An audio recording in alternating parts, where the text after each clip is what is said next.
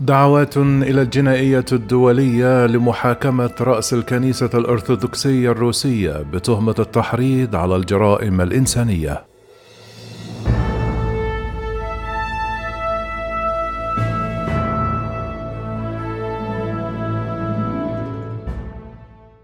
دعا ناشطون في مجال حقوق الإنسان إلى إدانة رأس الكنيسة الأرثوذكسية الروسية بتهمة التحريض على الجرائم الإنسانية التي يرتكبها الجيش الروسي في أوكرانيا.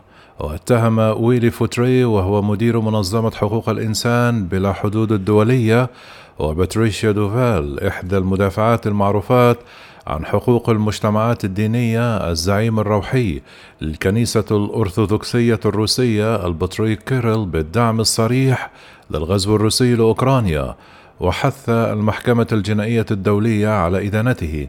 قدم الناشطان التماسا إلى المدعي العام للمحكمة الجنائية الدولية يدعو إلى اتخاذ إجراءات لمحاسبة كيريل لإلهامه جرائم الحرب الروسية في أوكرانيا والتحريض عليها وتبريرها والمساعدة على ارتكابها وفقا لما أورده موقع موسكو تايمز المستقل. ولدعم اتهاماتهما استشهد فوتري ودوفال بخطبة ألقاها كيريل في كاتدرائية المسيح المخلص في موسكو في السابع والعشرون من فبراير بعد ثلاثة أيام من بدء الغزو. قال فيها أن الغزو الروسي لأوكرانيا هو قتال ضد قوى الشر التي تحارب الوحدة التاريخية بين روسيا وأوكرانيا. وفي العاشر من هذا الشهر دعا كيريل وهو أحد أعمدة نظام الرئيس فلاديمير بوتين إلى الالتفاف حول السلطة لمحاربة الأعداء الخارجيين والداخليين للبلاد في خضم الغزو الروسي لأوكرانيا. ألقى رأس الكنيسة الأرثوذكسية الروسية والتي تضم 150 مليون مؤمن في العالم وخصوصا في روسيا عدة عظات تؤيد غزو أوكرانيا. وينتقد كثيرون البطريرك كيريل لأنه دعم علنا بوتين في الانتخابات الرئاسية التي جرت في مارس من عام 2013 ودان حركة الاحتجاج التي كانت تتنامى ضد الكرملين.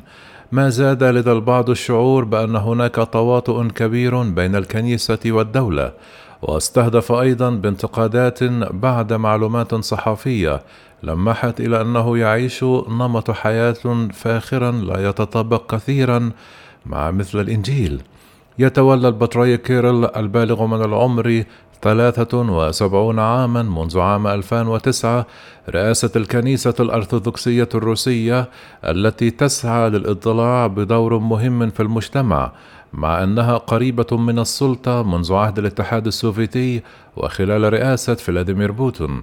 وانضم كيريل الذي صار على درب أبيه وجده الكاهنين إلى الدير في عام 1965 بعد فترة اضطهاد شديد تعرضت له الكنيسة من الزعيم السوفيتي السابق نيكيتا خروتشيف وأصبح كريل واسمه الحقيقي فلاديمير غوندايف راهبا في عام 1969 وحين بلغ الخامسة والعشرين من عمره بعد سنتين عين ممثلا لبطركية موسكو في المجلس المسكوني للكنائس في جنيف ويتسم هذا المنصب بأهميته الشديدة لأن مندوب البطركيه مدعون إلى نفي اتهام الغرب للاتحاد السوفيتي بالاضطهاد الديني والدفاع عن وجهة نظر الكرملين الرسمية.